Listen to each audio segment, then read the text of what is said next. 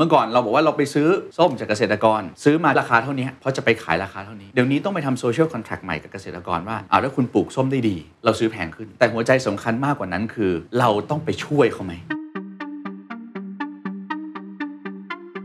เราเห็นเรื่องของคนที่รวยมาก ๆ กับจนมาก ๆ ปัญหาสงคราม ปัญหา geopolitics ต่าง ๆ มันก็เกิดคำถามที่ว่าไอ้เรื่องนี้มันเกี่ยวกับเรายังไง ความน่าสนใจของ ecosystem transformation เนี่ยคือ เรากำลังเผชิญหน้ากับปัญหาที่มันอยู่นอกเหนือบริบทที่เป็นขอบเขตที่เราต้องรับผิดชอบ ถ้าทำไม่ได้ก็ไม่มีตลาดใหม่เกิดขึ้น แต่ถ้าทำได้ก็เป็นโอกาสในการขยายตลาดของธุรกิจเช่นเดียวกัน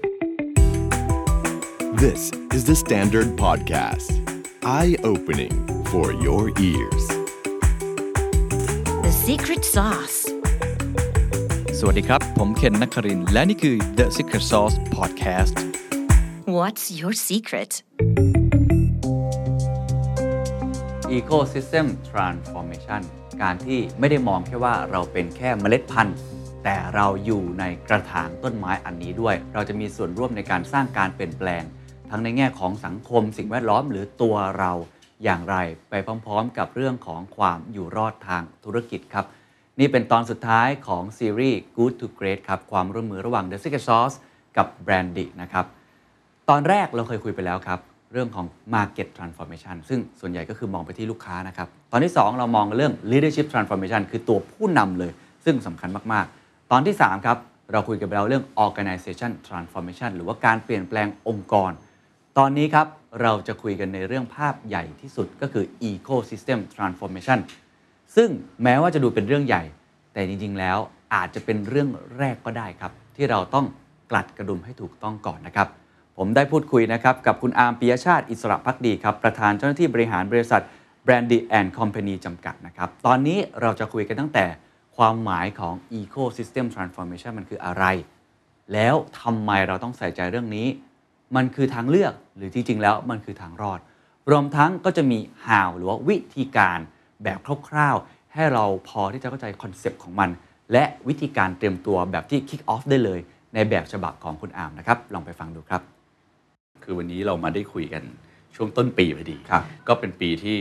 ต้องบอกว่ามีทั้งความน่าสนใจแล้วก็ความท้าทาย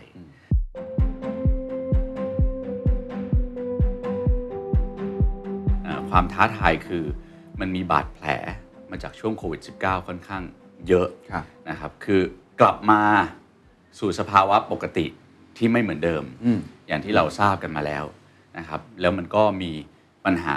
ลุมร้อมอยู่เยอะพอสมควรอ่าเราว่ากันตั้งแต่ปัญหาเรื่องที่คนบอกว่าเศรษฐกิจถดถอยอะเมื่อสักครู่นี้คุยกับคุณเคนก่อนเข้ารายการบอกว่า บางกลุ่มก็บอกว่าปีนี้โตมาก บางกลุ่มก็บอกว่าปีนี้ลำบาก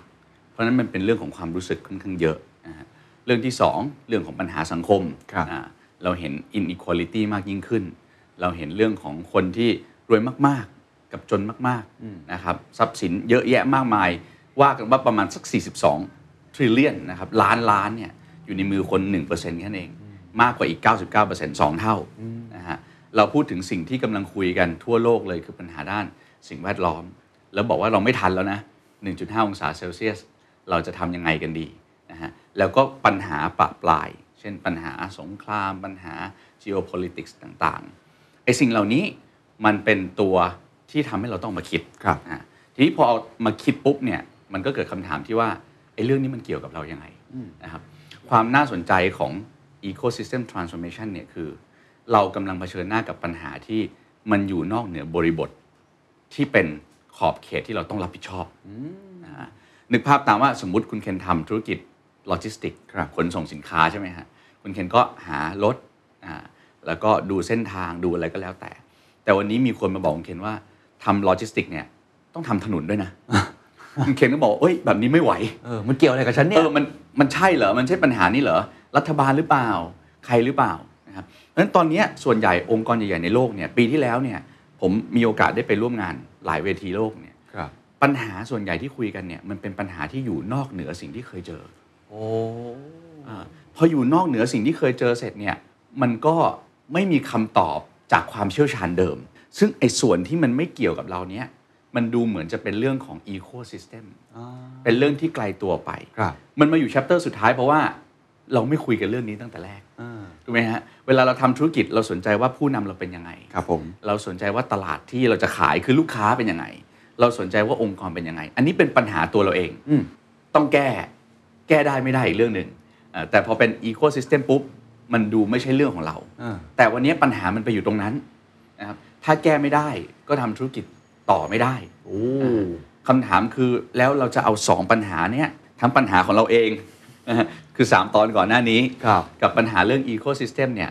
มาจับ รวมกันได้ยังไงอืมนะครับแล้วเหมือนตัวเราเองอาจจะเอาตัวยังไม่ค่อยรอดเลยใช่ถูกไหมฮะเออแต่ว่าต้องไปดูปัญหาที่ใหญ่กว่านั้นด้วย ใช่ใช่แต่ว่ามันใช่เป็นทางเลือกที่เราเลือกไม่ได้ถูกไหมมันมันต้องไปทางนี้แล้ว มันเป็นโจทย์คือเมื่อเมื่อก่อนเนี่ยถามว่าปัญหาอีโค y ิสเต็มเนี่ยมันเป็นปัญหาที่ส่งผลต่อธุรกิจไหมส่งผลครับนะครับ แต่ว่าเราแบบ no สน no care เราก็ทำของเราไป เพราะว่าธุรกิจมันมีแรงเหวี่ยงอืมถูกไหมฮะคือขายน้ำมันก็ขายไป ขายรถก็ขายไป นะครับเอ่อก่อสร้างก็ก่อสร้างไป วันนี้คนขายน้ำมันโดนบอกว่า เอ๊ะเรา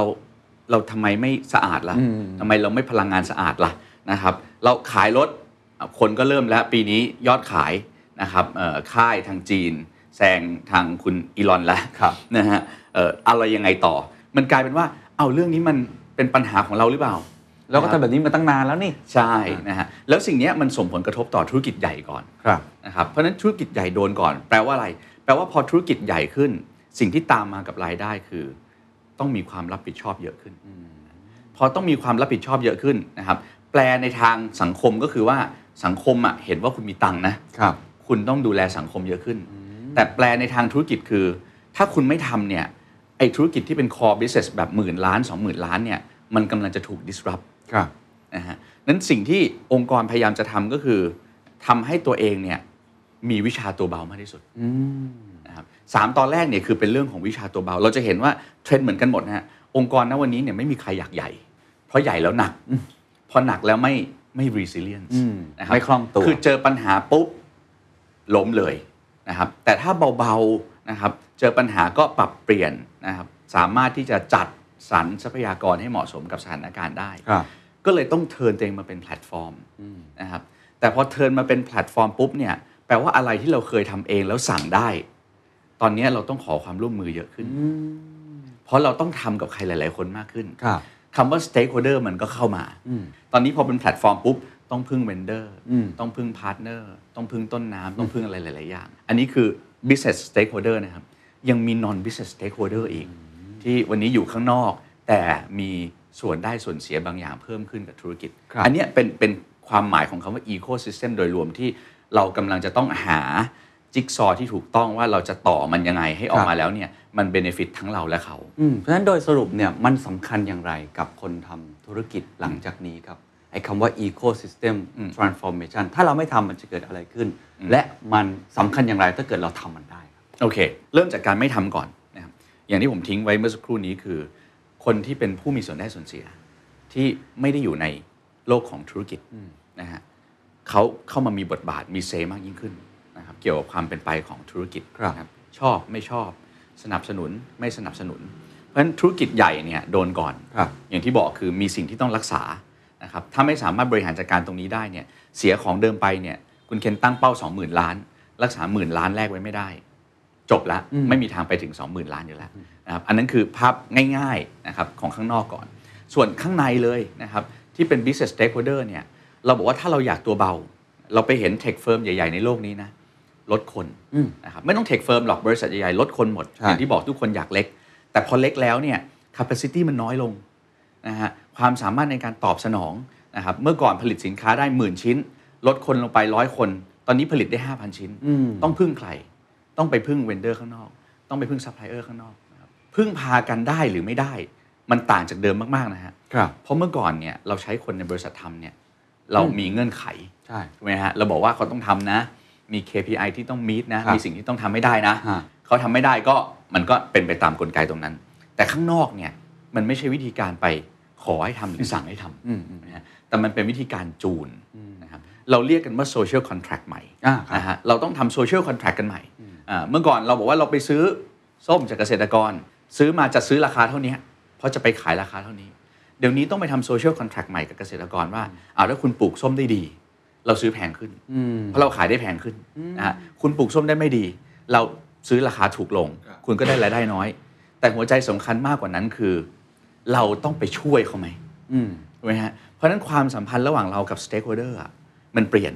นะฮะทุกคนดูเหมือนว่าจะเป็น บทบาทบางอย่างอืมร่วมกับธุรกิจเรา แต่ในความเป็นจริงแล้วเนี่ยเขามีโอกาสที่เป็นลูกค้าเราทั้งสิ้นอืมนะครับแต่ความสัมพันธ์แบบไหนที่จะนำไปสู่การที่สุดท้ายแล้วเขากลายมาเป็นลูกค้าของเราครับเพราะฉะนั้นถ้าเรามีความสัมพันธ์ที่ดีกับ stakeholder ได้นะครับสุดท้ายเรามีโอกาสเปลี่ยนให้เขามาเป็นลูกค้าฮะนะก็เป็นอีกกลไกหนึ่งที่เราเรียกกันว่า multiple niche นะฮะอ๋อ คือมีตลาด multiple เล็ก niche ๆหลาย ๆ ตลาดเต็มไปหมดเลยครับนะครับเนื่องจากว่า stakeholder เหล่านั้นก็เป็นผู้บริโภคที่ดีนั่นเองครับเอ่อก็เป็นเป็นทั้งถ้าทำไม่ได้นะครับก็ก็ไม่มีตลาดใหม่เกิดขึ้นอ่านะฮะแต่ถ้าทำได้ก็จะสามารถบริหารจัดการความเสี่ยงที่เกิดขึ้นต่อธุรกิจได้ ในขณะเดียวกันก็เป็นโอกาสครับในการขยายตลาดของธุรกิจเช่นเดียวกัน ครับครับเพราะฉะนั้นมีทั้งมุมในแง่ของตัว stakeholder ครับหรือว่ากระแสสังคมเองก็ตามใช่ที่ถ้าเกิดเรา ปกติเราทำสิ่งนั้นมายาวนาน แต่ตอนนี้สิ่งที่เราทำอยู่มันอาจจะไม่ถูกใจและหครับรือว่าไม่ถูกต้องอืมตามกลไกของอืมเนี่ยสิ่งแวดล้อมเองหรือสังคมเองครัมันบเกิดสัญญาประชาคมใหม่อืมเกิดขึ้นมากมายอืมเพราะฉะนั้นเป็นสิ่งที่ต้องทครับำถูกไหมฮะ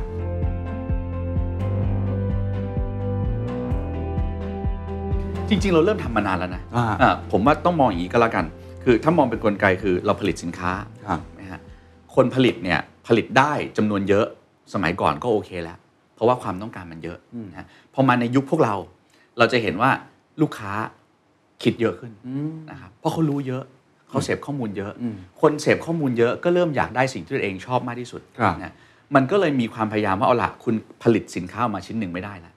คุณต้องไปหาวิธีทำให้สินค้าชิ้นเนี้ยถูกใจเขาอ่านนะครับมันก็เกิดศาสตร์ตัวแรกขึ้นมา ชื่อว่า design thinking อืมเพื่อถูกไหมฮะจะได้รู้ความต้องการ เพื่อจะได้ empathize เขานะครับอันนี้คือแค่ขาเดียวของ stakeholder นะครับครับครับเพราะฉะนั้น ecosystem เนี่ยมันใหญ่มากใช่นะนี่คือลูกค้ารายเดียวนะคุณคิดสินค้าที่ตอบโจทย์ลูกค้าได้ครับนะครับเขารู้สึกว่าสินค้าเนี้ผลิตมาเพื่อเขาครับเขาซื้อนะครับนั่นคือ stakeholder กลุ่มแรกครับนะฮะสามสี่ปีที่แล้วเราพูดเรื่องนี้เยอะนะตอนนี้เราบอกว่าอีก stakeholder หนึ่งที่เรากำลัง shift ไป เราว่าธุรกิจคุณดีไม่ดีวัดเลยนะฮะ พนักงานคุณเป็นลูกค้ากลุ่มแรกหรือเปล่ามาที่ keyword ใหม่ employee branding อืมอืมอ่านะฮะเราก็เริ่มที่มา empathize อะนะครับเดี๋ยวเดี๋ยวนี้รับสมัครงานเป็นไงฮะออฟฟิศต้องสวยขนมต้องดี culture เป็นอย่างไรเออโอ้มันทุกอย่างมันต้องแบบ purpose มีไหมมันไรอต้องย่างมีงี้เยอะแยะมากมายเลยครับเงินเดือนอย่างเดียว คุยกันไม่จบแล้ว ไม่ใช่แล้ว เพราะทุกคน offer ได้หมดครับนะครับนี่คือ stakeholder รายที่2นะครับแล้วเราไม่ได้พูดถึงแค่ well being ของพนักงานถูกไหมฮะ เราพูดถึง well growing เราพูดถึงความสามารถขององค์กรในการทำให้เขาเติบโตครับนะครับปีนี้นับ 1 ปีหน้านับ 2 ปีหน้านับ3ครับผมนะฮะนี่คือนี่คือจุดที่สำคัญ แล้วก็โลกเนี่ยกำลังโฟกัสตรงนี้ถูกไหมฮะ talent war ครับใช่เรากำลังพูดถึงเอ่อการทำเมืองให้น่าอยู่ การทำประเทศให้น่าอยู่ เพื่อดึงคนคนเก่งเก่งๆอ่าๆเข้ามาสู่ประเทศครับนะครับอยากมาเป็น expat อยากมาเอ่อทำงานในประเทศเรา นั้น next จากเนี้ยเรากำลังมองอะไร มันจะกลายไปเป็น partner แล้วคุณเคนจะเห็นว่า ปีเนี้ยหรือปีก่อนหน้าเนี้ยเราพูดคำว่า partnership กันดุเดือดมาก เราพูดกันว่า collaboration กันดุเดือดมากใช่นะครับจริง ๆ แล้ว partnership มันเป็น evolution ของก็ vendor นั่นแหละนะครับเราก็เมื่อก่อนเราก็จ้างกันแล้วก็อะไรกันฮะแต่ตอนเนี้ยมันไม่ใช่แค่การจ้างกันแล้วไงมันต้องดูว่าเอ๊ะเราจะช่วยเขาโตไปกับเราได้ยังไงานี่นี่คือเว็บที่ 3 แต่ว่าจริงๆ stakeholder มีเป็น 10 ลายอะอ่าเข้าใจครับนะครับนี่นี่คือแค่เว็บที่ 3 แค่นั้นเองนะครับเราก็ไล่ทำอย่างนี้ไปเรื่อยๆนะครับพอเราไล่ทำอย่างนี้ไปเรื่อยๆปุ๊บเนี่ย สิ่งที่ทำมาก็คือ เราสามารถที่จะ offer product หรือ service อืมเพิ่มเข้าไปให้กับลูกค้าเราได้ เวลาที่เราเข้าใจเขาแบบลึกซึ้ง อันนี้ครับกลับมาที่ลูกค้าก่อนครับไหมฮะเพราะฉะนั้นคำว่า ecosystem มันเลยมีอีกมิติหนึ่ง คือ ecosystem ของ product หรือ service ขององค์กรนะครับเช่นคุณเคนเป็นเป็นแฟน Apple ครับนะครับทำยังไงให้กระเป๋าซ้ายก็เป็น iPhone กระเป๋าขวาก็เป็น iPhone อีกเครื่องหนึ่งนาฬิกาเป็นเอ่อ Apple Watch เป็นอะไรก็แล้วแต่คือใช้อะไรเยอะแยะเต็มไปหมด นี่คือผลจากการที่เรา empathize นะครับทั้งลูกค้าทั้งพนักงาน partner หรือใครๆก็ตามแต่ครับครับมันก็จะ evolve อย่างนี้ไปเรื่อยๆจนครบทั้ง ecosystem นะฮะแล้วสิ่งที่เกิดขึ้นใหม่ทุกอย่างก็จะเป็นโอกาสทางธุรกิจให้เราสามารถ offer product หรือ service ได้ครับนั้นตัวเราเองก็ต้องเปลี่ยนฮะนะฮะจาก transformation 3 ครั้งแรกเนี่ยตัวเราเองจะมาบอกว่า อ๋อ เราเป็น Apple เราผลิตแค่โทรศัพท์ไม่ได้แล้ว คุณผลิตอะไรก็ตามแต่ ที่คุณไปเอ็มพัทายลูกค้าแล้วแล้วเขาอยากได้ อืมอืมขอพอเห็นนะครับภาพเขาชอบก็โอเค ครับ พอพูดถึงตัวธุรกิจมันเริ่มเห็นความน่าสนใจมากขึ้น อืมเพราะฉะนั้นสรุปอีกสักครั้งหนึ่งได้ไหมครับ ให้เข้าใจง่ายๆว่า อืม ecosystem transformation ในความหมายของคุณอาร์มเนี่ยมันคืออะไรกันแน่ครับ โอเค Ecosystem ในความหมายที่เรากำลังสื่อสารคือ เราพยายามจะสร้างนะครับบทบาท ความสัมพันธ์ และก็สิ่งที่เราจะ contribute ให้กับ stakeholder แต่ละกลุ่มเนี่ย ใหม่อืมนะครับจากเดิมที่เราบอกว่าเราสนแค่ลูกค้าครับแล้ว stakeholder ที่เหลือเนี่ยเป็น by default นะฮะอืมก็คือก็อยู่ด้วยกันแบบนั้นแหละอืมนะครับคุณจะชอบไม่ชอบก็แล้วแต่สุดท้ายเราทำธุรกิจลูกค้าซื้อของเราคือจบก็คือนะฮะเลนเรามีเหมือนเลนเดียวเลนสเดีนยวใจแค่ลูกค้าสนใจแค่อย่างเดียวนะฮะตอนนี้เราบอกว่าเราต้องการสร้างความสัมพันธ์ใหม่ มีบทบาทและ contribution ใหม่อืมกับ stakeholder ทั้งหมดนะฮะจัดลำดับอันไหนสำคัญกว่ามองตรงนั้นครับนะครับ ขยายความสัมพันธ์เข้าไปสู่ตรงนั้นอืมก็เหมือนกับโอกาสในการสร้างตลาดใหม่อืมนะครับเพราะตลาดเดิมเนี่ยจะเห็นว่าในตลาดที่โฟกัสแค่คนที่เป็นลูกค้าที่ชัดๆเนี่ยมันเป็นตลาดที่มันกลับมาเป็น price war อีกครั้งหนึ่งครับนะครับเราเห็นข่าวอยู่แล้วอะกลับมาที่ธุรกิจโลจิสติกส์ฮะนะฮะทุกคนขายต่ำกว่าต้นทุนใช่ถามว่าอันเนี้ยไปเปิด textbook เล่มไหนก็ตามแต่ มันผิดหลักการอยู่แล้ว มันไม่ healthy ถูกไหมฮะมันไม่ healthy คือถ้ามันจะ healthy เนี่ยมันอาจจะต้องดูใน portfolio แล้วดู synergy ครับนะฮะว่าเออตรงนี้ขายขาดทุนเพื่อมาได้กำไรจากตรงนี้ที่ขายแพง แต่ทุกวันนี้มันกลายเป็นการขาดทุนทั้งหมดนะฮะแต่ในขณะเดียวกันเอ่อวิธีคิดในอีกแบบหนึ่งที่เราบอกว่าจะทำยังไงให้ตลาดนี้มันเฮลตี้มากขึ้นนะฮะคนอาจจะไม่มีกำลังซื้อครับทำยังไงที่เราจะทำธุรกิจที่ไปช่วยเขาเติบโต และให้เขามีกำลังซื้ออมวนกลับมาที่เราอ่าอ่าอ่าอ่ามันมันก็จะเป็นเรื่องที่ต้องทำคู่กันไปครับพอเห็นภาพครับว่ามันคือการเปลี่ยนแว่นในการมองครับตัวธุรกิจไม่ได้มองแค่ตัวลูกค้าอย่างเดียว ใช่ แต่มอง stakeholder มองภาพรวม stakeholder ทั้งหมด ซึ่งไม่ได้มองแค่ว่าเราจะไปช่วยเหลือเขาอย่างเดียวอืมแต่จริง ๆ แล้วการมองกว้างขึ้นก็คืออโอกาสโอกาสทงธุรกิจทางธุรกิจที่ใช่กว้างขึ้นใช่ฟังดูเป็นโจทย์ที่ใหม่ เป็นโจทย์ที่ใหญ่ครับ น่าสนใจแล้วครัก็บรู้สึกว่ายากพอสมควรครับก่อนที่จะไปว่ามันต้องทำอย่างไร ผมเอาอย่างนี้ผมเชื่อว่าหลายคนฟังเนี่ยอืมโดยเฉพาะธุรกิจขนาดกลางและเล็กอืมจะมีคำถามคล้ายๆผมอืมเราไม่ใช่หมื่นล้านอะอืมเราไม่ใช่แบบระดับพันล้านด้วยอือฮึซ้ำอะเราอาจจะหลักสิบหลักร้อยอือฮึแล้วสิ่งที่เราทำอยู่มันก็เล็ก ๆ นิดเดียวอืม ecosystem เราก็ไม่ได้ใหญ่มากอืมลูกค้าเราก็ไม่ได้เยอะอืมเราจำเป็นต้องคิดถึง ecosystem มากน้อยแค่ไหน และมันจำเป็นกับตัวธุรกิจความอยู่รอดของเราอย่างไรครับโอเคเอิ่มสำหรับธุรกิจเล็ก นะครับเราพูดถึงตั้งแต่เอิ่มขายขายของรถเข็นไปเลยเนอะอ๋อได้นะครับไปไปจนถึง SME โอ้ฮะนะครับฮะก่อนไปถึง L เนี่ยฮะนะสิ่งสำคัญคือคุณเข้าสู่ตลาดได้ยังไงอะเรานึกภาพที่เราชอบคุยกันบ่อย ๆ วันนี้ครับคนเปิดร้านกาแฟบ่อยมากอืมนะฮะคนเปิดร้านกาแฟบ่อยมาก ธุรกิจกาแฟนะวันนี้เนี่ยไม่ได้แข่งกันแบบเมื่อก่อนใช่นะครับคือโอเคเรื่องของกาแฟก็อยู่ที่ว่า creativity ใครจะทำได้ดีกว่ากันนะแต่มันกลายเป็นว่ามันอยู่ที่คาเฟ่ของคุณหน้าตาเป็นยังไงอืมถูกนะฮะ เพราะคนถูกบัตรเชิญเชิญไปถ่ายรูปก่อนนะฮะคือเวลาเวลาเราเห็นโฆษณาในโซเชียลมีเดียในอะไรก็ตามแต่เนี่ยเราเห็นร้านสวยก่อนใช่นะครับกาแฟอร่อยหรือเปล่าอีกเรื่องหนึ่งครับนะฮะถามว่าเคสนี้มันบอกอะไรเรา มันบอกว่าสนามในการแข่งขันเนี่ยมันเปลี่ยนอืมนะฮะเหมือนที่ผมบอกตั้งแต่ตอนแรกว่า คือปัญหาของโลกใบนี้ในปัจจุบันเนี่ยมันไม่ได้เกิดขึ้นในกล่องใบเดิม มันเกิดขึ้นในกล่องใบใหม่ครับมันเกิดขึ้นในอีโค y ิสเต็มเหมือนกันนะครับธุรกิจกาแฟไม่ได้ชนะกันที่การขายกาแฟละต่อให้มันยังมีบทบาทอยู่ แต่มันไปชนะกันที่คุณจะอินไว้คนเข้ามาได้เยอะขนาดไหน อะไรยังไงก็แล้วแต่ นั้นพอกลับมาที่จุดเริ่มต้นอย่างนี้เนี่ยธุรกิจเล็กๆ ที่จะเข้าสู่ตลาดนะฮะโดยเฉพาะตลาดที่มัน red นะครับเราบอกว่าโอ้โหตลาดแบบทุกวันนี้เนี่ยอะอะไรที่มันคิดง่ายอืมทำง่ายทำเร็วเนี่ยมัน red ocean ไปหมดแล้วใช่ครับนะครับมันกลับมาที่คุณเคนพูดเมื่อสักครู่นี้ว่าอีโค y ิสเต็มเนี่ยมันเป็นโจทย์ยากนะอืมและเป็นโจทย์ใหม่นะ นะครับแต่ยากใหม่ไม่สำคัญเท่ากับว่ามันเป็นโจทย์ที่เราต้องทำหรือเปล่าอ่าอ่าไหมฮะคือถ้ามันต้องทำมันก็ต้องทำเช่น วันนี้เนี่ยเรามีเรามีโปรแกรมอันหนึ่งชื่อ Great to Growth เราครับพยายามช่วย SME อยู่นะฮะเรามีหลาย ๆ แบรนด์เล็ก ๆ ที่เขาคิดใหญ่ละเขาคิดเห็นอีโค y ิสเต็มแล้วนะครับเช่นเอ่อเรามีบริษัทที่รับติดมุงลวดนะครับเราอาจจะไม่ค่อยได้คุ้นเคยธุรกิจนี้นะฮะนะครับทำไปทำมาเนี่ยสิ่งที่เขามีเนี่ย มันคือความเชี่ยวชาญในการทำ installation หรือการติดตั้งที่บ้าน อ๋อ ไม่จำเป็นต้องเป็นมุ้งลวดอย่างเดียว ตอนนี้เขาสเกลมันไม่ใช่แค่มุ้งลวดแล้วนะฮะนะฮะ แต่ถามว่าแล้วเขาจะหา partner ที่ไหนมา supply อืมพวก material ต่างๆ พวกของที่มันมีคุณภาพ เขาก็ต้องหา partner ที่ดีมาจับว่าครับอะของคุณดีเราติดเก่งจับมือกัน ของคุณดีเราติดเก่งจับมือกันไหมฮะ มันก็กลายเป็น turnkey ถามว่าข้อดีคืออะไร คนที่มีของดีจะเข้ามาติดที่บ้านเอง คนที่อยู่ที่บ้านมีตังค์หน่อยเดี๋ยวนี้ไม่ชอบคนแปลกหน้าเข้ามาครับชอบคนที่คุ้นเคยอืมนะครับลายเดิมก็อยากให้ลายเดิมเข้ามาเพ ราะฉะนั้นความสัมพันธ์ตรงนั้นเนี่ยมันทำให้การติดตั้งเนี่ยมันยังคงอยู่ที่ธุรกิจมุงลวดครับผมนะฮะแต่ว่าในขณะเดียวกันคนที่ขายสินค้าอื่น จะเข้าไปในแต่ละบ้านก็ไม่รู้จะเข้ายังไงอืมอืมนะครับธุรกิจมุงลวดก็เป็นแพลตฟอร์มโอ้เป็นช่องทางให้เราสามารถเข้ามาคุณจะติดอะไร คุณจะติดประตู คุณจะติดฝ้า คุณจะติดอะไรก็แล้วแต่เราช่วยติดตั้งได้ครับเรากลายเป็นผู้ติดตั้งมืออาชีพ ไม่ใช่แค่มุ้งลวดอย่างเดียวไม่ใช่แค่มุงลวดแล้วนะฮะ เพราะฉะนั้น logic ตรงความคิดมันมันเปลี่ยนไปเลยพอเรามองข้างนอก แต่แน่นอนอย่างที่ผมบอกคือ ถามว่าไปดีลกับข้างนอกเยอะขึ้นวุ่นวายไหมวุ่นวาย ถามว่ามีความคิดความต่างความเห็นที่หลากหลายไหมหลากหลายครับแต่ว่ามันคือ business opportunity แน่นอนอ่าโอเคเพราะมันทำเงินหนักจากตรงนั้นเลยโอ้เป็นตัวอย่างที่ดีครับทำให้เห็นว่าธุรกิจขนาดเล็ก หรือว่าธุรกิจรับจ้างใช่ก็สามารถที่จะคิดแบบอีโค y ิสเต็มได้ แต่ว่าอืมขอกลับมาตัวธุรกิจร้านกาแฟ เพื่อเห็นภาพแล้วกันไหนๆมีเคสนี้มาแล้วอะ ถ้าจะคิดแบบอีโค y ิสเต็มครับเขาต้องคิดอย่างไร ไม่ได้ทำแค่ร้านกาแฟสวยๆ หรือว่าอืมมีแค่เมล็ดกาแฟ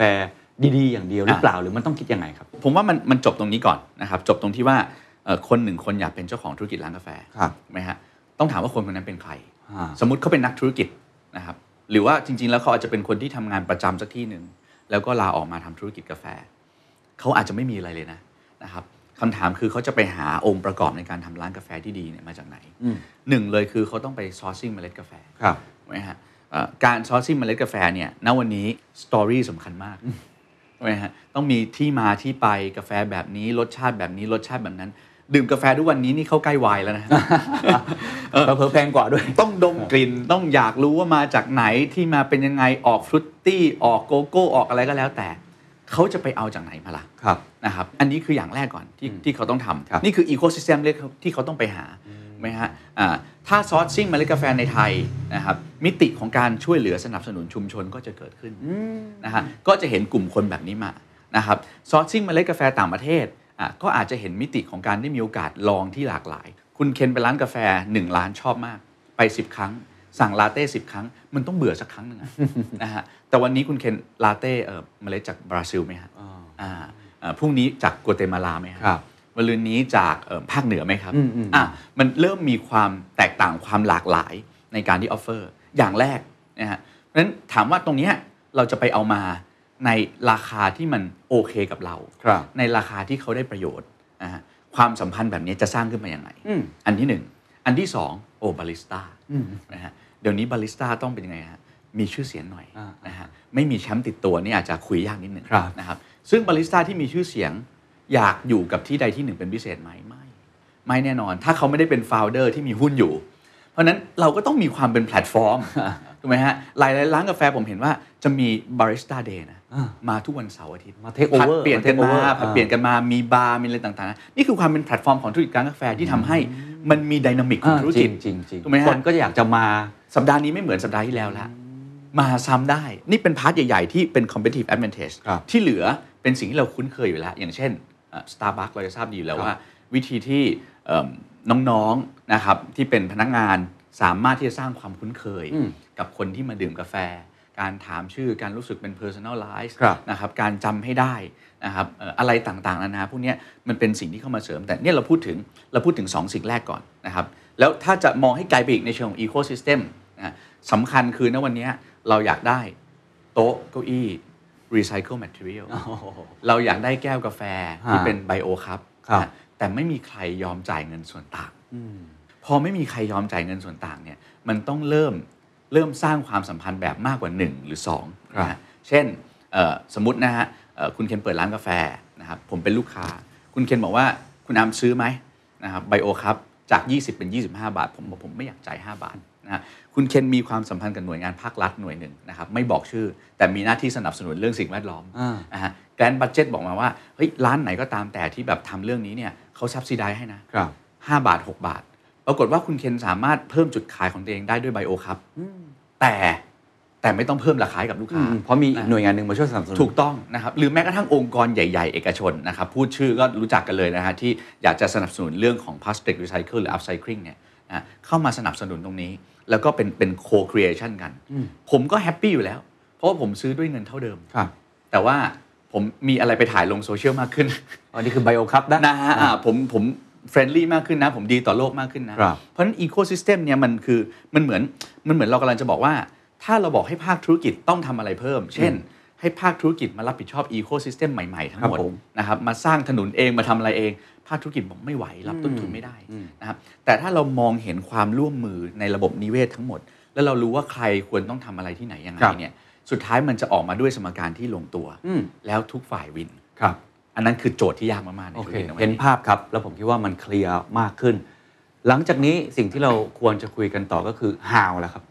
คือวิธีการมันควรจะไปอย่างไร เราคุยกันเรื่อง why เราคุยกันเรื่อง what แล้วอืมแต่พอเราพูดถึงเรื่องนี้ทีไรก็รู้สึกมันยากเนาะอืมเพราะว่ามันไม่ใช่เรื่องของเราคนเดียวอืมผมฟังมาตลอดเนี่ยรู้สึกว่าสิ่งที่ มันเป็นโจทย์ยากที่สุดอย่างหนึ่ง ซึ่งเราเคยทำมาแหละ แต่ว่าอืมตอนนี้เราต้องทำมากขึ้นครับคือการไปสร้าง relationship หรือความสัมพันธ์กับ stakeholder มากขึ้น อันนี้แค่หนึ่ง angle ที่ผมครับเห็นแล้วกันนะครับครับเล่าให้ฟังหน่อยครับ องค์ประกอบของการเป็น ecosystem ที่ดีอืมหรือว่าการที่จะทำอย่างไรให้เราอืมถึงจะสร้าง ecosystem ได้ครับ ผมบอกเป็น 2ช็อตแล้วกันได้ครับนะครับช็อตหนึ่งคือช็อตของเอ่อเจ้าของธุรกิจครับนะครับอีกช็อตหนึ่งคือช็อตขององค์กรอืมนะครับ คือถ้าเราพูดถึงเจ้าของธุรกิจเนี่ยประมาณว่า family business ครับนะครับหรือ entrepreneur ที่มีเจ้าของอยู่ไม่กี่คนเป็นครอบครัวเนี่ยคุณเคนสังเกตว่าเนี่ยเขาทำกันมาอยู่แล้วนะนะครับธุรกิจสมัยก่อนตั้งแต่อดีตจนถึงปัจจุบันเนี่ยจะโฟกัสที่ relationship มากกว่าการสร้างธุรกิจนะฮะคือทำ relationship ให้ดีก่อน ให้แข็งแรงก่อนนะฮะผมผมน่าจะพูดบ่อยในหลาย ๆ เวทีว่าผมมีเคสหนึ่งนะครับเอ่อที่เท่าแก่แล้วกันเขาใช้ว่าเท่าแก่เนาะครับนะครับ ทำธุรกิจเกี่ยวกับอะไหล่รถยนต์นะฮะเท่าแก่เนี่ยก็วันนั้นเขาไปพูดในงานที่เป็นคล้ายๆว่าเจนสองอะนะครับนะครับถ่ายโอนให้ลูกทำอะไรเงี้ยเขาก็บอกว่าจริงๆแล้วเขาไม่รู้เรื่องธุรกิจอะไรเลยนะ แต่ว่าเอ่อสิ่งที่เขาทำทุกปีคือนะครับทุกเทศกาลเขาจะไปหาลูกค้าอืมนะครับเขาจะไปหาลูกค้าที่บ้าน เอาของไปให้ แต่ว่าต่อให้ปีนั้นลูกค้าไม่ซื้อเลยนะฮะเขาก็เอาของไปให้อืมนะครับแล้วก็ถ้าเป็นลูกค้าที่สั่งของครั้งแรก เท่าแก่จะเป็นคนเอาไปให้ด้วยตัวเองอืมนะครับแล้วบอกว่าถ้ามีอะไรติดเนี่ยบอกเฮียได้เลยนะ เดี๋ยวเฮียจะดูให้รับผิดชอบให้เองจะมาหาให้เองอะไรต่างๆนะครับ แล้วก็อีกอันหนึ่งก็คือเขาก็จะมีเครดิตให้กับผู้ซื้อครับนะครับ30วัน 45 วันอะไรบ้างก็แล้วแต่ แล้วถ้าเกิดคุณแบบต้องใช้ด่วนจริงๆรถพังขับไม่ได้เอาไม่เป็นไรเดี๋ยวค่อยมาคุยกันอ่าอะคือผมไม่ได้บอกว่าเวแบบเนี้ย professional นะฮะแต่กำลังจะบอกว่าเนี่ยคือสิ่งที่เขาสร้าง relationship กับ stakeholder ไว้นะฮะ มันทำให้สุดท้ายเนี่ย stakeholder มันกลับมา back up เขาหมดเลยครับเวลาที่มันเกิดปัญหา เวลาที่มันเกิดสิ่งที่มันไม่คาดฝันเกิดขึ้น ถ้าเรามี stakeholder ที่มีความสัมพันธ์ที่ดีกับเราเยอะเนี่ยนะครับมันจะมีคนช่วยแลบสอบนะอันนี้คือในฝั่งของเท่าแก่ครับเพราะฉะนั้นเขาทำสิ่งนี้มาอยู่แล้ว แต่มันไม่สามารถถอดออกมาเป็นตำราธุรกิจนะเพราะพื้นฐานมันฟังดูแล้วมันไม่ค่อยไม่ค่อย professional นะในขณะเดียวกันสิ่งที่มันเกิดขึ้นตามคือมันคือ leadership ของเท่าแก่คนนั้นครับนะเรายก leadership ตัวนั้น มาไว้ในองค์กรธุรกิจอืมอ่าซึ่งวิธีในการบริหารจัดการต้องยากขึ้น ซับซ้อนขึ้นกว้างขึ้นนะฮะแล้วก็อย่างที่คุณเคนพูดเมื่อสักครู่นี้ว่าเอ่อสิ่งที่เราพยายามโปรโมทมาตลอดนะครับ BRANDi เนี่ยพูด keyword ที่เรียกว่า collaborativeness ครับหรือความสามารถในการร่วมมือนะฮะมันเป็นความสามารถนะความสามารถในการร่วมมือนะครับคือโลกเนี่ยพูดถึงความสามารถในการแข่งขันมาตลอดครับซึ่งมัน paradox มันขัดแย้งกันไหมฮะ เราบอกว่าปัญหาที่เรากำลังเจออยู่ตอนเนี้ยนะครับบริษัทคุณเคนรวยเป็นปัญหาบริษัทของคุณเคนบริษัทผมจนเป็นปัญหาของบริษัทผม แต่ปัญหา climate change เป็นปัญหาของเราครับนะฮะเพราะเราไม่สามารถแบ่งอากาศหายใจกันได้อ่านนะแต่ถ้าเรายังมองเรื่อง competitiveness แข่งกันว่าใครจะทำได้ดีกว่ากัน เราทั้งคู่จะแพ้อืมนะฮะเพราะฉะนั้นมันต้องกลับมาที่ว่าเรามีความสามารถในการร่วมมือกันมากแค่ไหนนะครับความสามารถในการร่วมมือเนี่ยมันจะสร้างได้อย่างไงนะครับ เรามีไอเดียหลักๆ อยู่ประมาณ 4 ข้อครับผมนะครับแต่เป็นวิธีคิดนะผมอะว่าเออในภาพเรื่องพวกนี้เนี่ยกลยุทธ์พวกนี้มันไม่มีสูตรตายตัวครับต้องลองไปปรับดูนะครับอย่างแรกก็คือทำยังไงที่เราจะเปลี่ยน mindset ในการมองอย่างที่เราคุยกันนั่นแรกนะครับอ่าเราเคยคุยเรื่องนี้ไปแล้วนะครับ mindset ในการมองว่านี่คือตลาดของเรานะครับไปสู่การมองอะไรที่มันอยู่ข้างบนหน่อยนะครับมองมองแบบ above นะครับมองแบบ above the ocean ครับนะถ้าเรามองธุรกิจของเรานะครับอยู่กับธุรกิจของเราเหมือนเดิมเนี่ย เราก็จะเห็นแค่ลูกค้าของเราอืมเราก็จะเห็นแค่คนที่เราทำงานอยู่ด้วยทั้งหมดครับแต่พอเราถอยมาข้างบนปุ๊บเนี่ยเราจะเริ่มเห็นว่ามีใครอีกบ้างที่เกี่ยวข้องกับเรานะครับทั้ง stakeholder ที่เอ่อเป็น business stakeholder นะครับแล้วเราต้องช่วยเขาเติบโตไปพร้อมกับเรา กับ non business stakeholder ที่วันนี้เราต้องสร้างความสัมพันธ์กับเขาไว้ครับเพื่อที่นำไปสู่การเปิดตลาดในอนาคตได้ อันนี้คือเปลี่ยนวิธีการมองก่อน ซึ่งยากที่สุดละนะฮะเวลาผมไปพูดที่ไหนก็ตามแต่เนี่ย คนจะชอบถามว่าเออมีเครื่องมือใหม่ ๆ ในการทำธุรกิจไหมผมว่าณวันนี้เราอยู่ในโลกที่เครื่องมืออะไม่แตกต่างกันแล้ว เยอะมากนะครับเครื่องมือเยอะมากถูกต้องฮะเพราะฉะนั้นกลับมาที่ mindset ก่อนว่าทำยังไงจะมองแบบมองออกมานะครับจากขอบเขตของธุรกิจครับนะผมเขาจะเรียกกันว่าเป็น arena อืมนะครับไม่ใช่แค่หนึ่งธุรกิจ แต่มองเป็น arena ทั้งหมดว่า จริงๆแล้วหนึ่งแบรนด์ทำหลายธุรกิจได้มากมายอืมอันที่หนึ่งอันที่สองนะฮะต้องกลับไปที่ ตัวแปรที่ใช้ในการวัดความสำเร็จ องค์กรที่สำคัญเลยครับนะครับเราบอกว่าเราเห็นการชิฟที่ค่อนข้างชัดเจนจากคำว่า key performance indicator เนี่ยครับมาเป็น key impact indicator จาก KPI เนาะเปลี่ยนนะครัแล้บวครับอ่ามาเป็น K impact นะครับ KII นะฮะเราต้องมองให้เห็นว่าจริง ๆ แล้วเนี่ยวันนี้มันมีสิ่งที่ทำวันนี้แล้วไม่ได้เกิดผลลัพธ์ในแง่ของตัวเงิน เดี๋ยวนี้อืมนะครับแต่อันเนี้ยก็ต้องคือมันมันพาราดอกซ์แปลว่าหนึ่ง มันอาจจะเป็นข้ออ้างก็ได้ ที่มันไม่ได้ผลอ่าที่มันไม่ได้ผลนะฮะแต่ในขณะเดียวกันผู้นำก็ต้องมี leadership มากพอที่จะมองเห็นว่านับ 1 ไป 2 2 ไปครับ3 3 ไป 4 เป็นยังไงเอาครับปีนี้นับ1ถึง2นะ ปีหน้าต้องนับ3ถึง4ให้ได้อืมแต่หัวใจสำคัญคือต้องมอง impact นะฮะเพราะว่ามันเป็นจังหวะของการทำธุรกิจนะครับบางจังหวะยอมขาดทุนเพื่อให้ได้กำไร บางจังหวะกำไรแล้วไปขาดทุนต่ออมนะฮะมันกำไรทุกช็อตไม่ได้ไม่มีใครอยากค้าขายกับเราครับ ถ้าเราได้กำไรจากเขาตลอดเวลานะอันนี้เป็นเรื่องปกติมาก ๆ บางครั้งเราเสียบางครั้งเขาได้ แต่เรามอง total ออกมาแล้วเนี่ยมันมันวินกับ business เรา มันวินกับ business เขานั้นต้องเปลี่ยนตัวชี้วัดนะผู้บริหารไปเวทีต่างประเทศ ฟังเรื่อง climate change เดินกลับมาบอกว่า โอเค เราต้องทำเรื่องนี้จริง ๆ แล้วนะ ธุรกิจเราต้องกรีนนะ แต่สุดท้ายโบนัสพนักงานเกิดขึ้นเพราะนะครับ profit and loss เขาก็ไม่เปลี่ยนนะครับ มันจะกลายเป็นการ over jobs เขาเพิ่มงานเขาครับ เขาก็ไม่ได้อยากทำอันที่ 3 คือสิ่งที่เราเรียกว่านี่แหละคือเป็นเรื่องของ relationship contract นะฮะเป็นเรื่องของการที่เราจะมา define ว่าความสัมพันธ์ระหว่างเราอะมันจะเป็นยังไงกันใหม่ครับนะครับเมื่อก่อนเราเคยค้าขายกับคุณคุณเป็น vendor กับเรา คุณส่งสินค้ามาให้เราเอ่อเราซื้อของจากคุณนะฮะวันนี้เราบอกว่า capacity เราเพิ่มขึ้นเราต้องการแก้วสัก เมื่อก่อนเราสั่งแก้วไปขายกาแฟพันใบ ตอนนี้เราต้องการสั่งแก้ว 5,000 ใบอืมนะครับทีมนั้นก็บอกว่าผมผลิตไม่ไหวนะครับนะครับ เราก็อืมเขาผลิตไม่ไหว จะไป sourcing ใหม่ แต่ในใจก็คือค้าขายกันมาเนี่ยโอ้ส่งของตรงเวลาอืมนะครับดูแลดีมากนะครับของเสียเปลี่ยนหมด เราอยากเทรดออฟกับสิ่งนี้ไหมเราไม่อยากเทรดออฟนั้นเราต้องหาวิธีที่ช่วยให้เขาสามารถเพิ่ม capacity ของเขาได้อืมนะฮะมันเลยมีเหตุการณ์ที่เกิดขึ้นอย่างเช่นการ ลงทุนเพิ่มในบริษัทเขาอืมนะครับมีเหตุการณ์ในการแบบเอ่ออาจจะไปช่วยเจรจาให้เขามี capacity ในการผลิตต้นน้ำเยอะขึ้นนะซึ่งอันเนี้ยเป็นการลงทุนเพื่อช่วยเขาโตนะครับไม่ใช่เป็นการลงทุนเพื่อไปลดความเป็นเจ้าของเขา มันมันต่างกันนะครับวิเครื่องมืออาจจะเหมือนกันนะอืมณเห็นครับถูกไหมฮะครับแต่ว่ามุมในการเข้าไปแตกต่างกันเขาโตขึ้นมาเขารู้สึกว่าโอ้โหเราเราช่วยเขา เพราะฉะนั้นวันหนึ่งเราขาดแก้วขึ้นมารายเนี้ยจะเป็นรายแรกที่วิ่งเข้ามาบอกว่าพี่เดี๋ยวพี่เอาทั้งหมดที่ผมมีไปเลยนะอืมนะฮะ เพราะว่าเราช่วย support กันมาซึ่งกันและกันครับ leadership ตรงนี้สำคัญมากว่าเราจะสร้างนะครับ relationship contract ตรงนี้ยังไง และสุดท้ายเรื่องที่ใหญ่ที่สุดขององค์กรนะครับคือการทำยังไงให้คนในองค์กร คิดตัดสินใจและรับผิดชอบ keyword นี้ดูเหมือนง่ายมากอ่าแต่คุณเคนเชื่อไหมฮะเราไปคุยกับองค์กรใหญ่ๆนะครับ top ในประเทศไทยหรือต่างประเทศเลยนะครับผมว่าสัก 80%เนี่ยทุกคนรอ CEO ครับ ไม่ใช่แค่รองนะฮะไม่ใช่รองกรรมการผู้จัดการใหญ่เลยนะฮะรอ CEO ตัดสินใจครับแปลว่าจริงๆ แล้วองค์กรที่โตขึ้นมาด้วยระบบเนี่ยจะเป็นองค์กรที่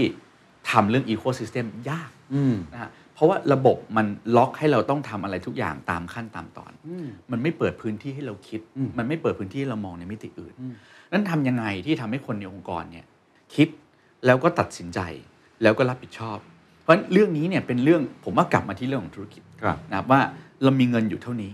นะครับในความเป็นจริงแล้วต้องบอกว่าเบอร์หนึ่งคุณเคนเป็นเบอร์หนึ่งองค์กรอืมนะฮะพูดกันตามตรงคุณเคนเคยตัดสินใจผิดพลาดไหมอ๋อแน่นอนครับเคยหมดครับใช่ถูกไหมฮะเพราะฉะนั้นขนาดเราเรายังตัดสินใจผิดพลาดเลยฮะนะฮะทีมงานตัดสินใจผิดพลาดเป็นเรื่องปกติอ่าเพราะฉะนั้นตรงไหนที่เรากันตรงไว้ได้นะครับแต่เราก็ต้องสอนนิสัยของเขาว่า การตัดสินใจที่ผิดพลาดและนำมาสู่ learning มันหน้าตาเป็นยังไง เพราะไม่งั้นเรื่องนี้สำคัญมากครับนะครับเหมือนเราบอกว่าโอ้โหโลกหลังโควิดเนี่ยความเสียหายที่เกิดขึ้นเนี่ยคนไม่อยากเข้ามาทำงานที่ออฟฟิศแล้วอืมอืมนะครับแต่ธุรกิจยังต้องเดินครับนะครับ performance ยังต้องได้ impact ยังต้องเกิด เราจะทำยังไงที่เอ่อเขาทำที่ไหนก็ตามแต่ แต่เขายังสามารถ deliver ได้อืมนะฮะไม่งั้นมันก็จะกลายเป็นเอ่อ Harvard Business Review เขาเรียกว่า easy to like behavior นะฮะ ให้คนไม่ต้องทำงานที่ออฟฟิศทำงานกี่โมงโอ้ชอบนะฮะชอบอยู่แล้วอะไรเงี้ยนะมันก็จะเป็นสิ่งที่ที่เกิดขึ้นนั้นนั้นทำยังไงที่จะทำให้เกิดเหตุการณ์อย่างนั้นพอเกิดเหตุการณ์อย่างนั้นปุ๊บเนี่ยเอ่อเกิดเหตุการณ์ในแบบที่คนคิดคนตัดสินใจและคนรับผิดชอบพอเกิดแบบนี้มันจะดีเซนท r ลไลซ์ในองค์กรนะเมื่อดีเซนท r ลไลซ์ในองค์กรเนี่ยองค์กรใหญ่ถึงจะอยู่รอดได้ครับนะครับถ้าไม่ดีเซนท r ลไลซ์ในองค์กรปุ๊บเนี่ยมันจะกลายเป็นว่าเราทำธุรกิจแคชคาวเพื่อแบกคนอีก 80%เอาไว้ในองค์กร ซึ่งมันคือการรอเวลานะครับ รอเวลาเชิญเขาออกอืมอืมนะฮะจนถึงวันที่แคชของเรามันไม่ได้คล่องขนาดนั้นแล้ว นั้นต้องรีบ decentralize power ตรงนี้นะครับพอ decentralize power ตรงนี้ปุ๊บเนี่ยเขาไปคุยกับ stakeholder เขาสามารถสร้าง relationship ได้เขาสามารถตัดสินใจได้ และต้องสร้างท่อในการทำกลยุทธ์องค์กรที่มันเป็น bottom up ขึ้นมา แล้วเราจะเห็น new idea ใหม่ ๆ ที่ผู้บริหารที่นั่งอยู่ในห้องไม่มีทางนึกออก ครับครับนี่เป็นสีเรื่องหลัก ๆ ที่เรามองเห็น โอ้โห เป็นสี่เรื่องหลักๆที่เป็นโจทย์ที่ยากมาก ๆ ตั้งแต่ข้อแรกคือ mindset ข้อ 2 คือตัวชี้วัดก็ต้องครับเปลี่ยนแปลงเช่นเดียวกันข้อ 3 คือความสัมพันธ์ความสัมพันธ์ที่เรามีนะครับครับหรือข้อที่ 4 ก็คือทำให้ทุกคนในองค์กรเนี่ยสามารถคิดครับตัดสินใจลงมือทำแล้วก็ฟีดแบ็กกลับมาได้แล้วก็รับผิดชอบมัน เป็นการ decentralize power ถูหกรือว่าต้องอำนาจถูกต้องไปมากยิ่งขึ้นถูกต้องอันนี้เข้าใจว่าน่าจะเป็นในมุมของ ผู้ประกอบการอย่างเดียวหรือเปล่าครับหรือว่าในมุมขององค์กรทั้งหมดเลยอย่างเมื่อกี้ที่คุณอามบอกว่ามีสองมุมครับอะผมว่ามุมมุมแรกเนี่ย apply ใช้กับผู้ประกอบการรายเล็ก ๆ ได้ดีครับเพราะว่าส่วนใหญ่เรายังเป็นคนที่ตัดสินใจเยอะนะครับแล้วเราก็เป็นคนที่คือพอธุรกิจมันเล็กนะครับการเข้าถึง stakeholder เอง การคุยกับเอิ่มน้องๆในทีมเองการทำอะไรเองเนี่ยมันค่อนข้างง่ายครับนะครับผมเซซะว่าถ้ามองเป็นไซส์เนี่ยก็คือถ้าองค์กรคุณยังไม่เกิน 50 คนเนี่ยคุณพอจะทำสิ่งนี้ได้เองนะครับแต่พอองค์กรคุณเกิน 50 คนแล้วคุณต้องเริ่มใช้เครื่องมือออ่า คุณต้องเริ่มใช้ฟังก์ชันบางอย่าง ให้มันให้มันเกิดประสิทธิภาพมากขึ้นนะครับเอ่อเบอร์หนึ่งจะไปเปลี่ยน mindset คน 2,000 คนในองค์กรไม่ไหวอ่านะครับต้องสร้างกลไกที่ทำให้ mindset ตรงนั้นเกิดขึ้นมาให้ได้ครับครับอะไรแบบนี้เพราะฉะนั้นองค์กรใหญ่ก็จะต้องมีเครื่องมือเข้ามาช่วย support มากครับยิ่งขึ้นถ้าอย่างนั้นอาจจะลองยกตัวอย่างได้ไหมครับว่าองค์กรใหญ่เครื่องมือหรือคำแนะนำที่คุณอาร์มมีอืม how ของเขาควรจะเป็นอย่างไร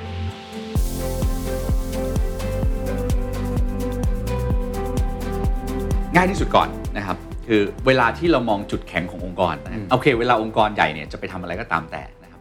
สิ่งที่เราต้องมองให้ขาดมองให้ขาดเลยนะฮะคือคำว่าต้นทุน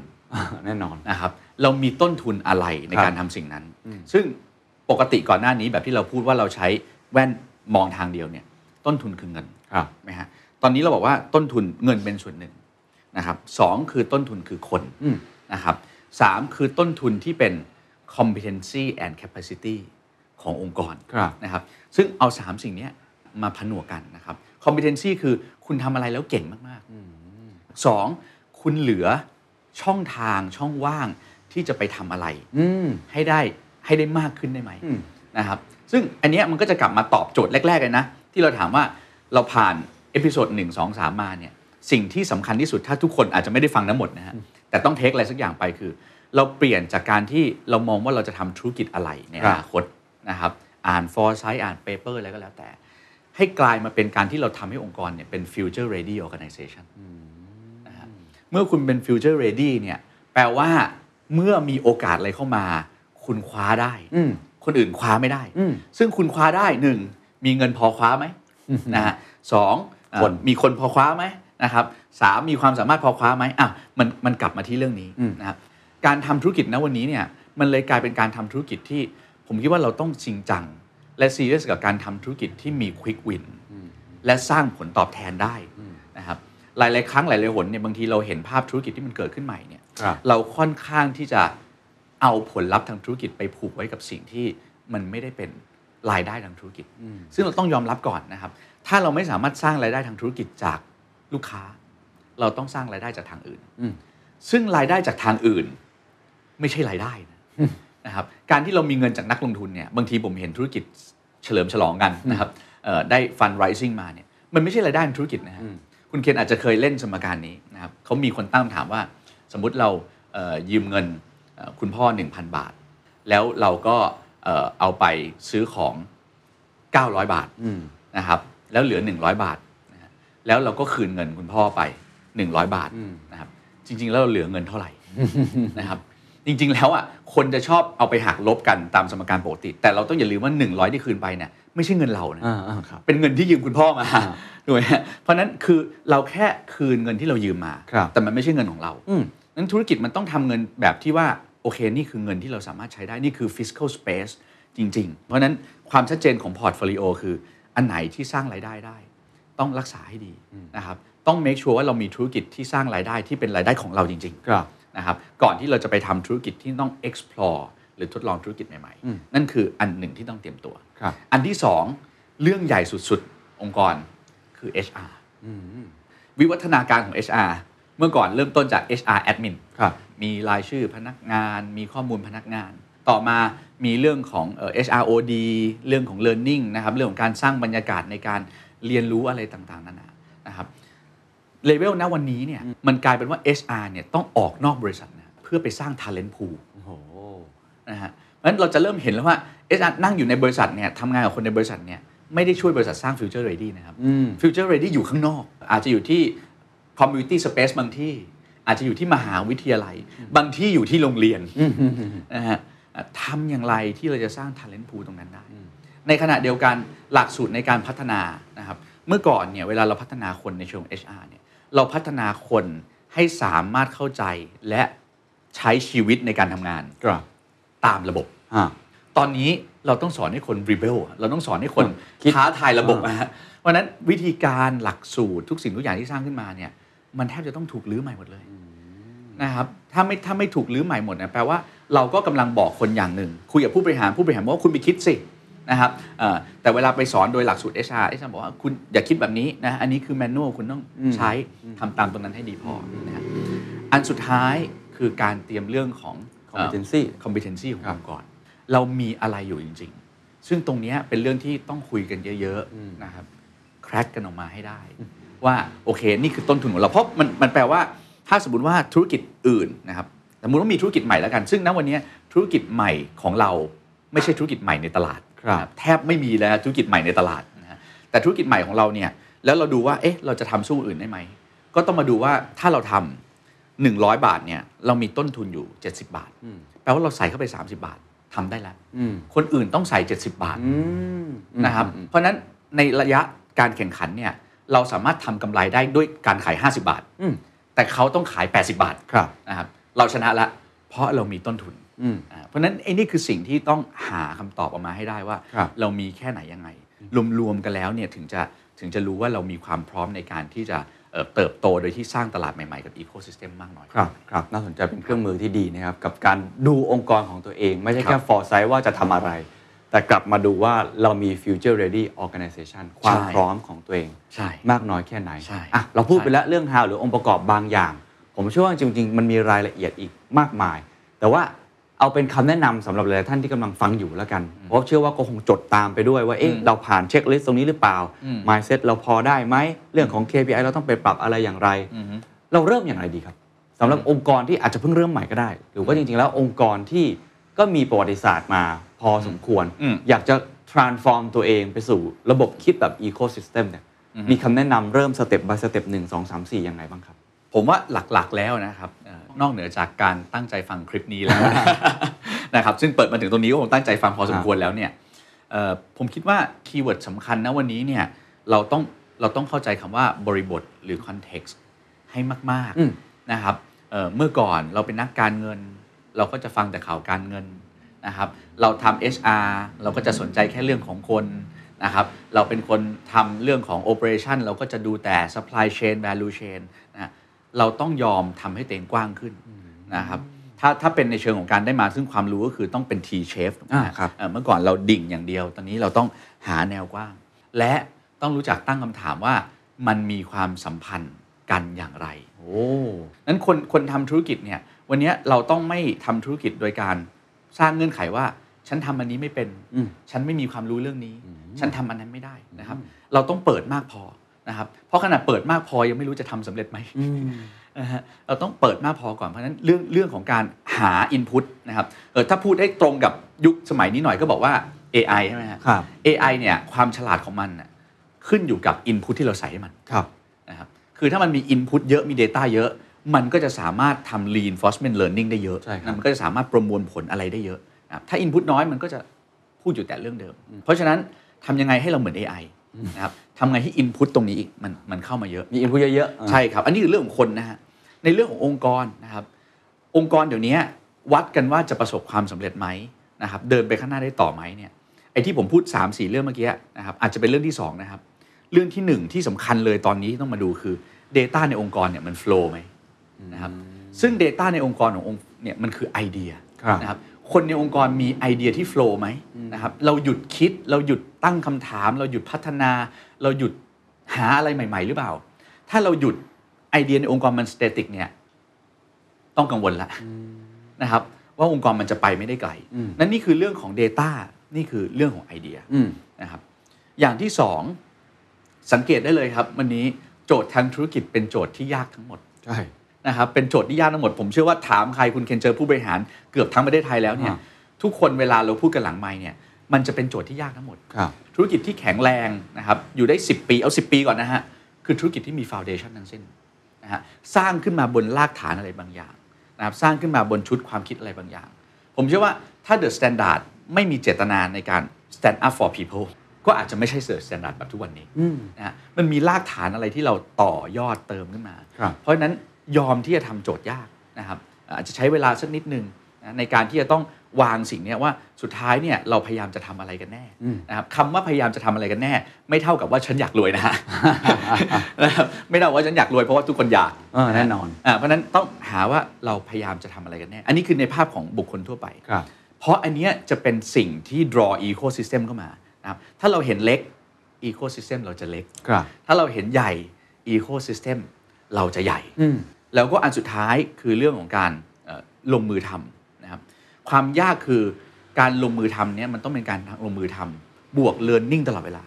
นะครับ learning doing learning doing ตลอดเวลาเพราะเราไม่รู้มันจะเป็นยังไง อย่าให้มีแก็บเรื่องนี้ครับนะครับแม้กระทั่งอันนี้คือพูดถึงผู้ประกอบการรายเล็กก่อนนะครับทำปุ๊บกลับมารีวิสิตนะฮะเอ่อสิ่งที่เราพยายามทำอย่างในองค์กรผมก็จะบอกว่าเราต้องทำ after action review กันตลอด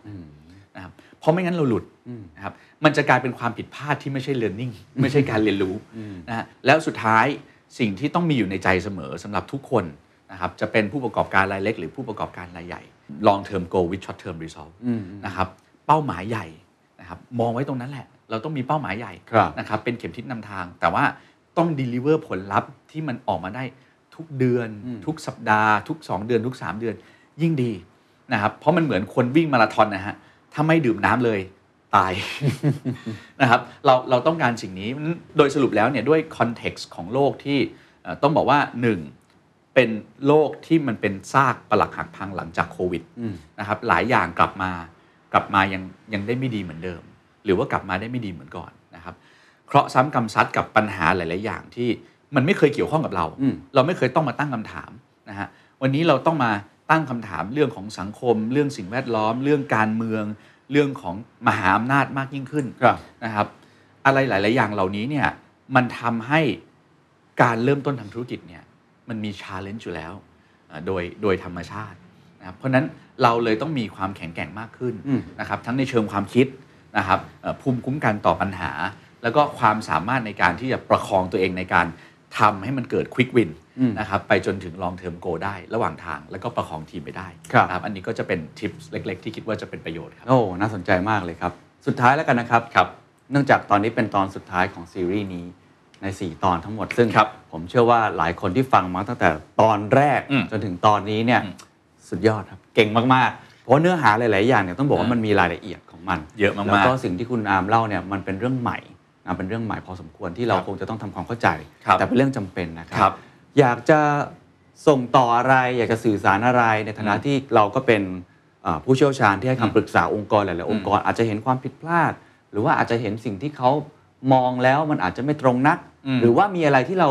learning by doing มาเรื่อยอืมๆแล้วอยากจะสื่อสารกับคุณผู้ชมคุณผู้ฟังทุกท่านที่ฟังมาตลอด 4 ตอนที่ทำให้องค์กรของเขาอืมสามารถที่จะเป็น good to great หรือว่าเปลี่ยนแปลงเชิง systematic transformation ได้ครับ ครับ อย่างแรกเลยต้องขอบคุณ The Standard ครับ นะครับคิดว่าเอ่อเป็นเป็นเรื่องที่สำคัญมากๆที่สื่อนะครับจะช่วยกันขยายผล เรื่องที่มันอาจจะไม่ใช่เรื่องของวันนี้นะฮะอ่าเอ่อหรือจริง ๆ แล้วเป็นเรื่องของวันนี้แหละ แต่ว่ามันมีคนเข้าใจอยู่น้อยมากๆนะครับหลายหลายครั้งเนี่ยสิ่งที่เราพยายามพูดเราบอกว่าโอเค บางเรื่องเนี่ยผมก็ย้อนกลับไปหนังสือผมผมเขียนหนังสือ branding 4.0 เนาะนะครับ business as unusual เนี่ยหลาย ๆ อย่างก็ยังเอามาใช้บอกว่าเออเนี่ยมันอาจจะเพิ่งเกิดอืม6 7ปีมาแล้ว นะครับสิ่งเนี้ยถึงเพิ่งเริ่มเห็นเป็นรูปธรรมจับต้องได้แต่ว่ามันสำคัญตรงที่เราควรจะมีชุดความคิดแบบเนี้ยตั้งแต่ต้นครับนะครับเพราะฉะนั้นวันนี้เนี่ยทุกคนนะครับทุกคนเลยนะฮะไม่เฉพาะองค์กรธุรกิจเนี่ยต้อง transform ตัวเองหมดนะครับเพราะเราอยู่ในย้ำอีกครั้งหนึ่งนะครับตัวเราคือคอนเทนต์ในคอนเท็กซ์ที่เปลี่ยนนะครับเอ่อถ้าบริบทแวดล้อมเปลี่ยนเราต้องเปลี่ยนตัวเอง ผมเปรียบเทียบอย่างนี้เสมอว่าเอาละเราอาจจะเป็นเมล็ดพันธุ์ที่ดี นะครับ ถ้าเราอยากเติบโตเราต้องไปอยู่ในดินที่ดี กระถางที่ดี น้ำที่ดีอากาศที่ดีนะฮะแต่วันนี้ผมถามคุณเคนกลับ ถามผู้ฟังทุกท่านกลับว่า ถ้าคุณเป็นเมล็ดพันธุ์ที่ดี แต่กระถางไม่ดีดินไม่ดี น้ำไม่ดี อากาศไม่ดี คุณจะทำยังไงคุณมีสองช้อยส์ถูกไหมฮะคือยอมแพ้นะครับเพราะมันดูเหมือนจะเป็นสิ่งที่ไกลตัวไป หรือสองคุณพยายามเปลี่ยนมันนะฮะ ถ้าคุณพยายามเปลี่ยนมันเนี่ย แปลว่าคุณกำลังทำอะไร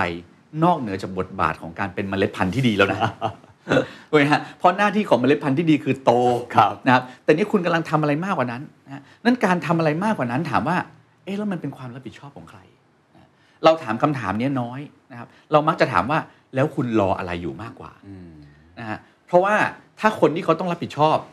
เขาไม่รับผิดชอบล่ะอืมนะครับ เราจะปล่อยให้อนาคตของเรานะครับ as a person หรืออนาคตของคนในองค์กรเราหรือลูกหลานพี่ๆน้องของเราๆที่เรารักลูกหลานของเราเนี่ย ให้เป็นอย่างนั้นจริงหรือเปล่าอืมนะครับอ่าเราไม่อยากให้เป็นอย่างนั้นนะครับ ความคิดแบบเนี้ยมันเลยไม่ใช่เป็นความคิดของ bad to good นะฮะเพราะเราไม่อยากโทษใครครับนะครับความคิดแบบ good to great คือ เราอยู่ในสภาพแวดล้อมที่เอาละมันอาจจะไม่ได้ดั่งใจ แต่มันมีมุมที่ดีให้เรามองอืมนะครับแล้วเราจะเปลี่ยนมันให้เป็น great ได้ยังไงอืมอะมันก็เข้าสู่การ transform นะครับ การ transform ที่สำคัญก็คือ การที่เรามองเห็นจิ๊กซอว์ทั้งหมดนะครับเอ่อเวลาเราพูดถึงการ transformation เนี่ยเราก็อาจจะพูดถึงการต่อจิ๊กซอว์นี่แหละครับนะครับคนที่ต่อจิ๊กซอว์เก่งๆ เขาจะบอกว่า begin with the end in mind นะครับคือคุณต้องเห็นภาพสำเร็จนะครับผมรู้จักคนที่ต่อจิ๊กซอว์เก่งๆ หลายคนเขาจะเอาภาพหน้ากล่องเนี่ยมาดูสักแป๊บนึงก่อน ดูจนเขาจำได้นะฮะแล้วเขาจะเริ่มต่ออ่าใช่นะครับใช่ใช่เพราะไม่งั้นมันจะเป็นการหยิบนู่นหยิบต่อนี่มั่วหยิบนั่นนะฮะคือมันใช้เวลาเยอะมากจริง เสร็จไหมคุณทำเสร็จได้ถ้าจิ๊กซอว์ร้อยชิ้นอืมถ้าคุณเจอจิ๊กซอว์หมื่นชิ้นพังครับนะครับเพราะฉะนั้นโจทย์ของการเริ่มต้น transform เนี่ยมันคือการพยายามมองให้เห็นให้ได้มากที่สุดอืมในกรอบเวลาที่เราสามารถรับได้ พอคุณมองเห็นแล้วเนี่ย part ไหนที่มันชัดที่สุด คุณต่อ part นั้นอืมนะครับอ่า part ที่ชัดที่สุดควรจะเป็นอะไรนะฮะวันนี้เราจะทำธุรกิจอ้าวเราบอกว่าเราเข้าใจ market ที่มันเปลี่ยน ก็เหมือนเราเข้าใจ context นะฮะ market อาจจะต่างจาก ecosystem ตรงที่ market คือ target ไปที่ลูกค้าอ่าโดยตรงลูกค้าเป็นหลักครับถูกไหมฮะแต่ ecosystem คือมันใหญ่กว่านั้นครับอะผมเราเห็นคนที่เรารู้ว่าเราจะทำธุรกิจกับเขาอืมเราเห็นภาพจิ๊กซอว์ตัวนั้นละอ้าวเราต่อนะครับแต่เราไม่ได้ทำแค่นั้นครับนะฮะต่อมาเราบอกว่า leadership นะครับภาวะผู้นำที่องค์กรต้องการนะฮะองค์กรจะสามารถเปลี่ยนหางเสือไปซ้ายขวาหน้าหลังได้เนี่ย ผู้นำต้องเปลี่ยน mindset ก่อนนะฮะผู้นำต้องกล้าก่อนนะครับเอ่อ courage หรือความกล้าของผู้นำในการที่ออกจาก comfort zone เนี่ยจะเป็นการ lead by example ของทุกอย่างอืมนะฮะถ้าไม่มีตรงนั้นก็ไม่ต้องพูดถึงเอ่อไม่มีทางเปลี่ยนอะไรได้อยู่แล้วเพราะฉะนั้นจิ๊กซอว์ตรงนี้คุณเห็นไหมว่า ผู้นำแห่งศตวรรษที่ 21 เนี่ยเขาต้องเป็นคนแบบไหนอืมนะครับเขาต้องเป็นคนที่รู้ว่าตัวเองทำได้ดีที่สุด แต่ต้องปล่อยให้น้องๆทำรู้ว่าตัวเองตัดสินใจได้ดีที่สุด แต่ก็ต้องปล่อยให้คนอื่นตัดสินใจทครับำนะฮะรู้ว่าถ้าตัวเองทำเองก็จะดีที่สุด แต่ตัวเองมีเวลาแค่นี้ไม่สามารถทำทุกอย่างได้ครับทั้งหมดนั้นที่รู้มาก็ไม่จริงนะฮะเพราะตัวเองก็ทำพลาดมาเหมือนกันเว้ยนี่คือการ transform ความเป็นผู้นำในองค์กรนะฮะต่อมา transform นะครับเห็นจิ๊กซอว์ของภาพองค์กร เราโอ้โหจิ๊กซอว์ภาพองค์กรเนี่ยมันมันยุบยับเต็มไปหมดเลยนะครับ นั้นสิ่งที่องค์กรต้องการในวันนี้เนี่ยเราสรุปรวมง่ายๆว่าองค์กรต้องการ blueprint นะครับองค์กรต้องการเห็นภาพสรุปนะครับของสิ่งที่องค์กรจะเป็นและสิ่งที่องค์กรจะไป เพราะมันเป็นปัญหาแบบที่มีความสัมพันธ์ซึ่งกันและกันนะฮะคุณเคนไม่สามารถจ้าง HR transformation มาทำให้องค์กรดีขึ้นได้ ถ้า HR transformation ไม่คุยกับ finance อืมนะครับถ้า finance ไม่คุยกับ BD อืมนะครับถ้า BD ไม่คุยกับทีม manager ทั้งหลาย มันเป็นไปไม่ได้เลยที่เสาแท่งเดียวจะทำให้องค์กรเปลี่ยนแปลงได้ เพราะฉะนั้นความเข้าใจตรงเนี้ยมันเป็นความเข้าใจที่ยาก เพราะมันเป็นเรื่องของภาษาอืมนะครับเราคุยภาษาเดียวกันไหมนะครับเราเดินไปคุยกัน EBITDA เป็นยังไงอืมอะไรเป็นยังไงนะครับเราคุยกันเรื่องอ่าเนี่ยเรากลับมาอ่า design thinking empathize นะครับเอ่อต้องทำธุรกิจหลายๆ iteration คนก็งงสร้างภาษาสร้างอะไรขึ้นมา เราต้องถอยกลับมาถอดกลับมาว่าเรากำลังคุยเรื่องอะไรกัน เพื่อทำให้องค์กรมันมีความ seamless นะครับเพราะฉะนั้นองค์กรใหญ่ๆทุกองค์กร 100%นะวันนี้ มีปัญหาในเรื่องของการ synergy ระหว่างหน่วยงานทั้งหมดใช่นะครับเพราะเขาไม่ได้ถูกสร้างมาเพื่อสิ่งนี้ครับทำยังไงที่จะ transform แบบองค์รวมไม่ได้นะครับ แล้วสุดท้ายนะครับก็คือภาพที่มันใหญ่กว่านั้นนะครับภาพที่ณวันนี้เนี่ยเราเคยนะครับเราเคยคิดว่าเอาละในบ้านเราในโลกใบนี้เนี่ยมีหน่วยงานเยอะแยะมากมายเราบอกว่าเอา้าเรื่องของคนก็น่าจะให้อาองค์กรเรื่องของคนไปทำเรื่องของสิ่งแวดล้อมให้องค์กรเรื่องสิ่งแวดล้อมไปทำ เรื่องของคุณภาพชีวิตก็ให้รัฐบาลไปทำอะไรก็แล้วแต่นะแต่ก็ต้องบอกว่า3ามสี่องค์กรนั้นนะครับเขาก็เจอปัญหาเดียวกับเราเขาก็โดน disrupt เพราะฉะนั้นถามว่าวันนี้เขาทำในสิ่งที่เขาควรทำได้ดีที่สุดไหมเขาก็กำลังหาทางออกอยู่อะนะเพราะฉะนั้นมันไม่ได้อยู่ที่ว่ามันเป็นหน้าที่ของใคร มันอยู่ที่ว่าใครคิดออกก่อนนะครับ เพราะใครคิดออกก่อนก็สามารถ take opportunity แบบ above the ocean ได้นะฮะเพราะว่ามันมันคือสิ่งที่คนอื่นยังมองไม่เห็นคนอื่นยังคิดไม่ออกนะครับ แต่ถ้าเราเห็นคนอื่นคิดออกแล้ว แล้วเรามาเริ่มทำอันนั้นเราช้านะครับ แต่เรื่องบางเรื่องช้าก็ไม่เป็นไร เพราะความร่วมมือสำคัญมากกว่าการเติบโตเพียงลำพังนะฮะเราจะเป็นผู้ตามบ้างไม่ได้ผิดนะครับ ไปจอยฟอร์กับคนอื่นๆ ไปช่วยสนับสนุนคนอื่น แต่สำหรับธุรกิจเราเองเราจะหาทางรอดให้ได้ เราต้องมองให้เห็นก่อนที่มันจะเกิดครับนะครับ เพราะฉะนั้นอะไรที่มันเป็นข่าวนะวันนี้แล้วนะครับ มันเกิดไปแล้วนะนะครับ เห็นข่าวแล้วอยากทำไม่ใช่นะครับ แต่ถ้าเป็นองค์ความรู้แล้วมาคิดต่อยอด เราอาจจะเห็นโลกอีก 5-6 ปีข้างหน้า ซึ่งทำให้เราสามารถทำอะไรก็ตามแต่ 1 ใน 2 ปีเนี้ยให้มันเกิดผลสำเร็จได้ มันก็จะเป็นการ transform จาก good ไปเป็น great ได้อย่างสมบูรณ์ครับ And that's the secret sauce. ถ้าคุณชื่นชอบ The Secret Sauce เอพิโซดนี้นะครับ ก็ฝากแชร์ให้กับเพื่อนๆ คุณต่อด้วยนะครับ และคุณยังสามารถติดตาม The Secret Sauce ได้ใน Spotify, SoundCloud, Apple Podcast, Podbean, YouTube และ Podcast Player ที่คุณใช้อยู่นะครับ และอย่าลืมติดตาม Facebook Fanpage The Secret Sauce เข้ามาติชมเข้ามาพูดคุยกับผมได้เลยนะครับ